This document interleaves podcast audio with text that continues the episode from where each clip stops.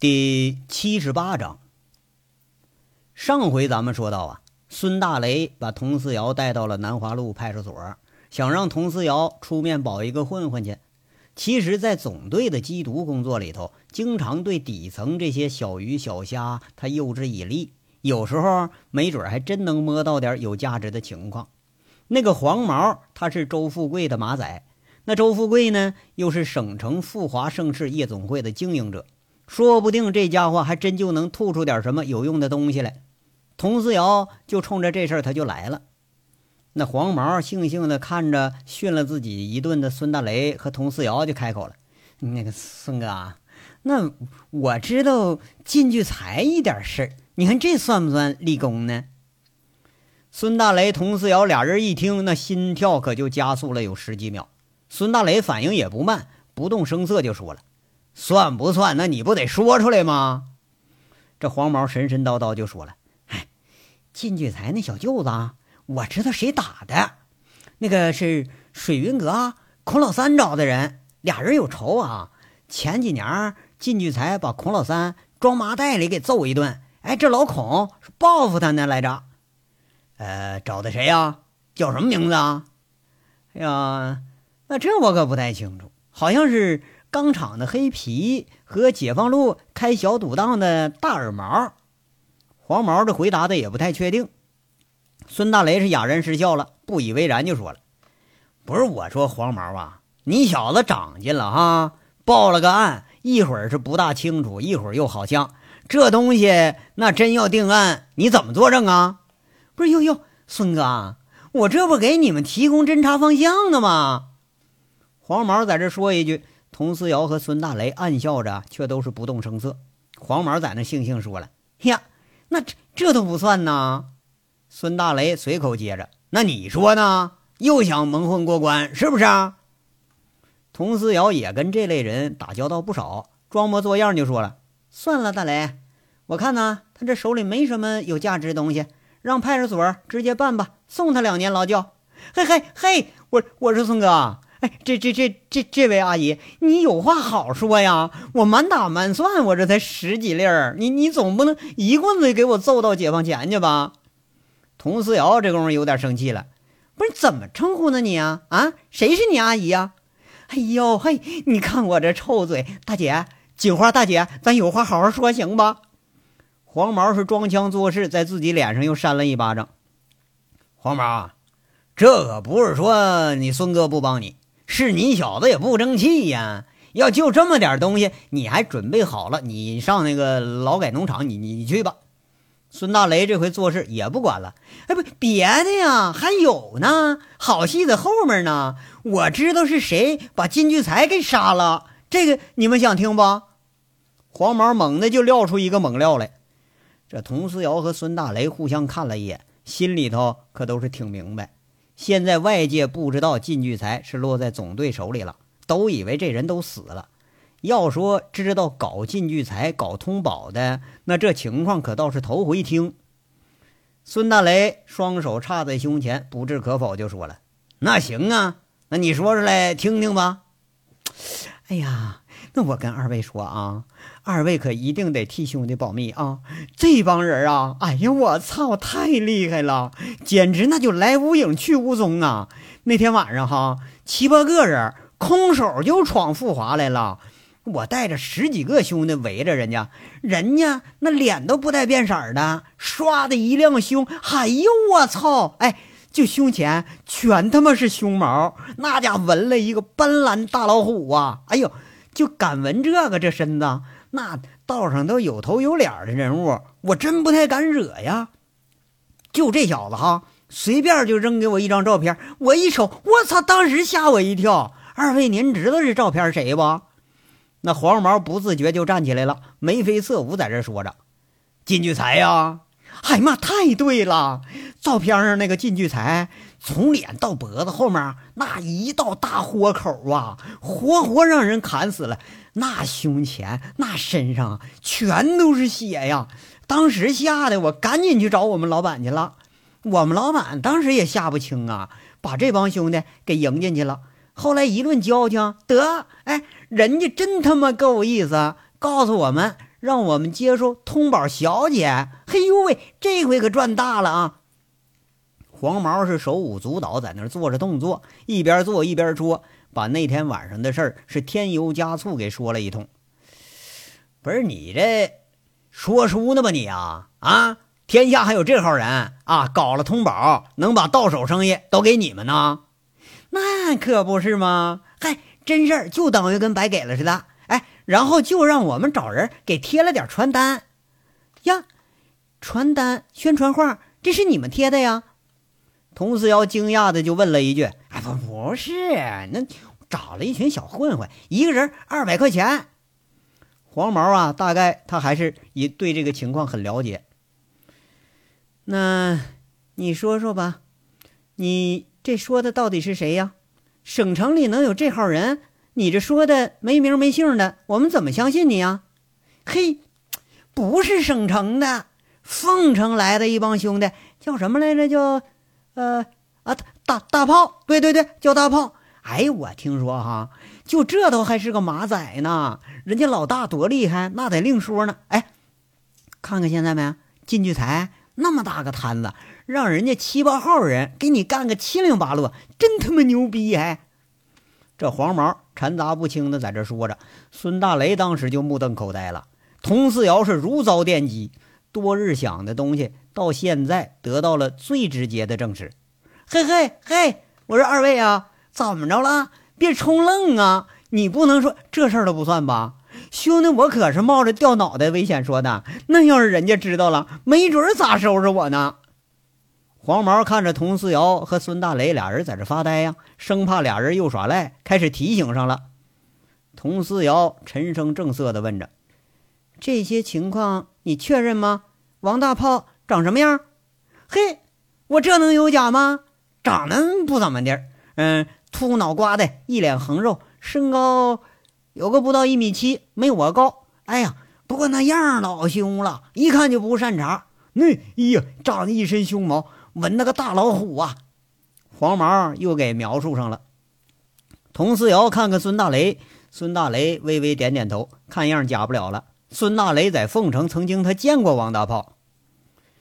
那宣传画是从什么地方来的？谁组织的？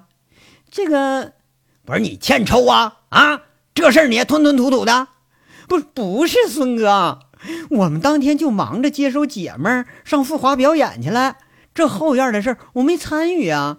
人家就运来了一车东西，呼啦哗啦一扔，完了就就就走了。这乱七八糟的，找的人都是街上那个小小混子，这我哪说得清啊？黄毛苦着脸，他有点为难了。那他们在。断通宝店的时候，你们谁在场啊？佟四瑶又提问了。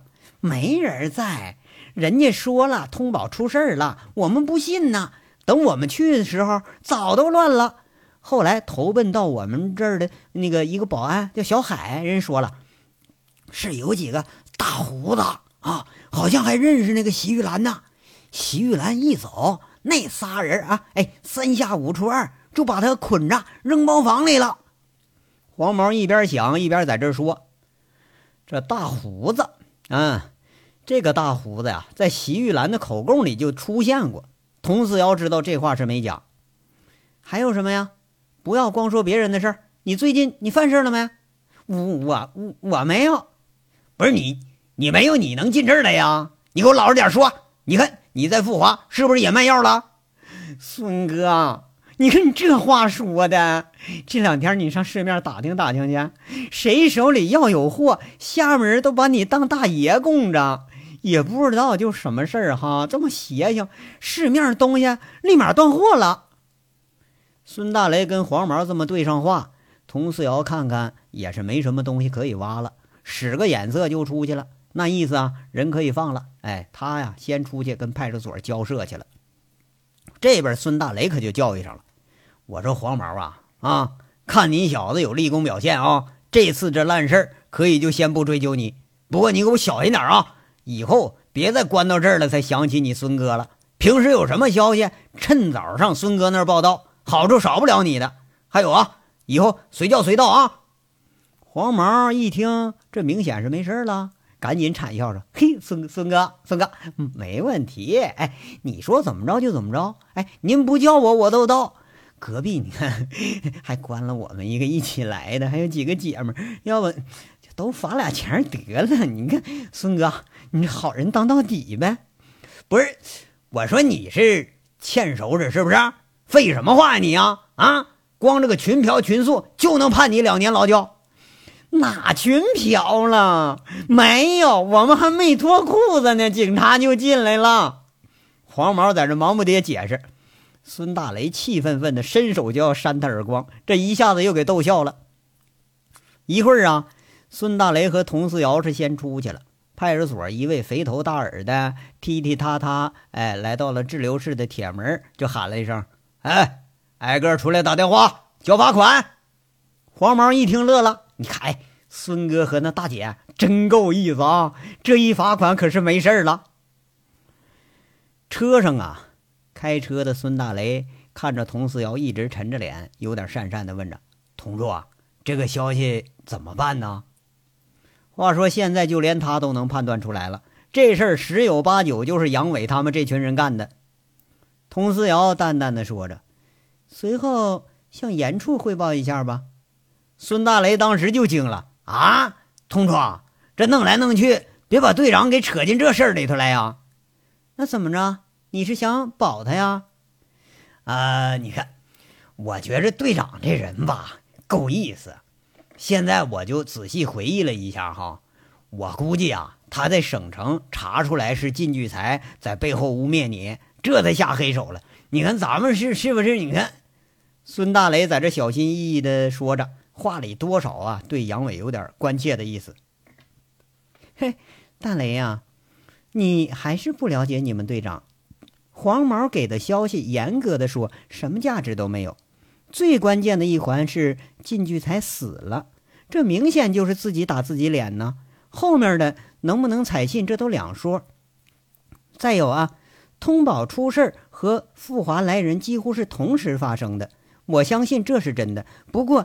越真的，他就越像在说假话呀！有人会什么动机都没有，就费尽心思干这么大的事儿啊？就即使说现在把王大炮给抓来，他也可以一口否认这些事儿。他可以说自己就是去富华逛娱乐场所去了，这有多大个罪呀？如果进去才死了，那这是一个大案子。但是恰恰他就没死，这些事儿怕是没人会深究了。况且。现在的注意力都盯到了靳聚才交代的腐败案件上，谁搞的通宝，谁在造谣，谁在满地发小广告，这都不重要了。退一万步讲，现在就是把所有问题都查清楚。假设这件事儿从头到尾都是杨伟一伙在胡闹，那又能怎么样啊？最重要的就是绑架靳聚才。可偏偏连靳聚财和宋清标也说不清是谁绑了他们，又把他们给送到精神病院了。佟思瑶是摇摇头，侃侃而谈，话里倒也全是对杨伟维护的意思。孙大雷一听这话，他嘿嘿在那笑了半晌，笑什么呀？同桌，我是可笑。你说咱们这金牌卧底，让人糊里糊涂给送精神病院去了。那比比我们还不如呢，我们好歹还领了工资才给撵出来呢。孙大雷笑着呀，连佟思瑶也笑了。笑着笑着，孙大雷又补充了一句：“哎呀，这办法哈，除了队长，我看没别人能想出来。哎，就想出来也干不了这么干净利索。嘿，哎，我就奇怪了啊，队长这脑袋他怎么长的呢？他呀，他向来就喜欢损人不利己。”佟四瑶淡淡的评价了一句，心里有点是五味杂陈呐。呃，佟处啊，那个我觉着吧，队长不能平白无故就干这事儿。我看他这动机就在你身上。这孙大雷一边说，还有点不放心的看了佟四瑶一眼，话里这意思可是很明白了。多嘴，没凭没据的事儿，你我说说就算了啊，不要胡猜乱传。佟思瑶讪讪地训了他一句，这就有点脸红了。现在呀，佟思瑶也能凭着支离破碎的信息把这件事给串到一起了。可以这样设想：杨伟发现靳聚才在搞鬼之后，来了一个直捣黄龙，把靳聚才和宋清标控制并秘密送到了精神病医院。而后呢，拿着靳聚才已经被打死的照片来讹诈席玉兰，挑着靳聚财呃有仇的这几个仇家，再把这矛头对准靳聚财的产业，甚至为了协助这些人，也是杨伟一伙给断的通宝的电。很简单，很短促，而且很有力，迅雷不及掩耳。不过呀，难度也不小。秘密抓捕，然后再运送，媒体上造势，挑起争斗，最后再把证据想办法给送到公安手里头。这一系列的事儿，都是从不可思议的角度走过来了。最难的是，连警察现在都没有摸到他的脉搏，没找着这人作案的动机。那别人不知道动机，佟思瑶他可知道。那个动机正像孙大雷所说的，就是自己。事情正如佟思瑶所料，此事孙大雷向严处长做了汇报。那科班出身、一直就工作在机关的严处长撇撇嘴就说了：“扯淡，又是这些坊间的谣传。靳聚财什么时候死了？啊，这些小混混一着急了，什么瞎话都敢编。”我说大雷啊，你不要不务正业啊，集中精力去训练去。孙大雷一听严处长这个评价，他心里暗暗的松了一口气。这章到这儿就说完了，下章稍后接着说。感谢大家的收听。